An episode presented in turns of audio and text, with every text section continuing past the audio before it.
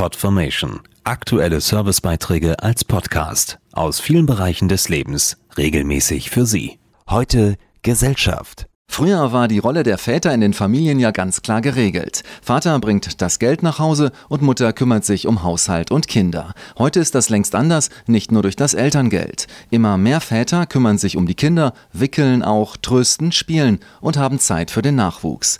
Eine Frage wird deshalb immer wichtiger. Bin ich eigentlich ein guter Vater? 18 Prozent aller Männer haben 2008 Elterngeld beantragt, um sich zumindest für einige Monate ganz um ihre Kinder kümmern zu können. Das sind etwa zwölfmal so viele wie Anfang des Jahrtausends. Und alle, das setzen wir mal voraus, wollen gute Väter sein.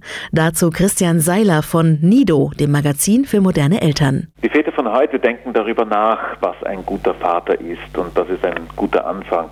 Diese Gedanken haben sich frühere Vätergenerationen nicht gemacht und fanden, dass ihre Rolle als Vater schon darin erschöpft ist, wenn sie nach der Arbeit nach Hause kamen und dem schlafenden Kindern noch ein Küsschen auf den Kopf gegeben haben. Heute versuchen die Väter, ob berufstätig oder nicht, möglichst viel Zeit mit ihren Kindern zu verbringen und reden mehr miteinander, auch über Gefühle. Wir haben herausgefunden, dass über 80 Prozent der Kinder zwischen 6 und 12 Jahren wirklich wissen, dass ihr Vater sie liebt, weil der es ihnen explizit gesagt hat. Über zwei Drittel sagen, dass sie mit ihrem Vater über alles reden können.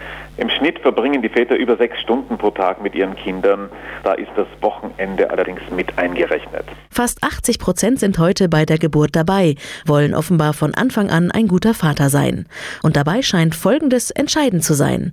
Nochmal Nido-Autor Christian Seiler. Vater muss Zeit für sein Kind haben. Er muss dafür sorgen, dass das Kind gute Erinnerungen an seine Kindheit hat. Er sollte nicht zögern, seinem Kind oft genug zu sagen, dass er es liebt und alles in die Liebe zum Kind zu stecken.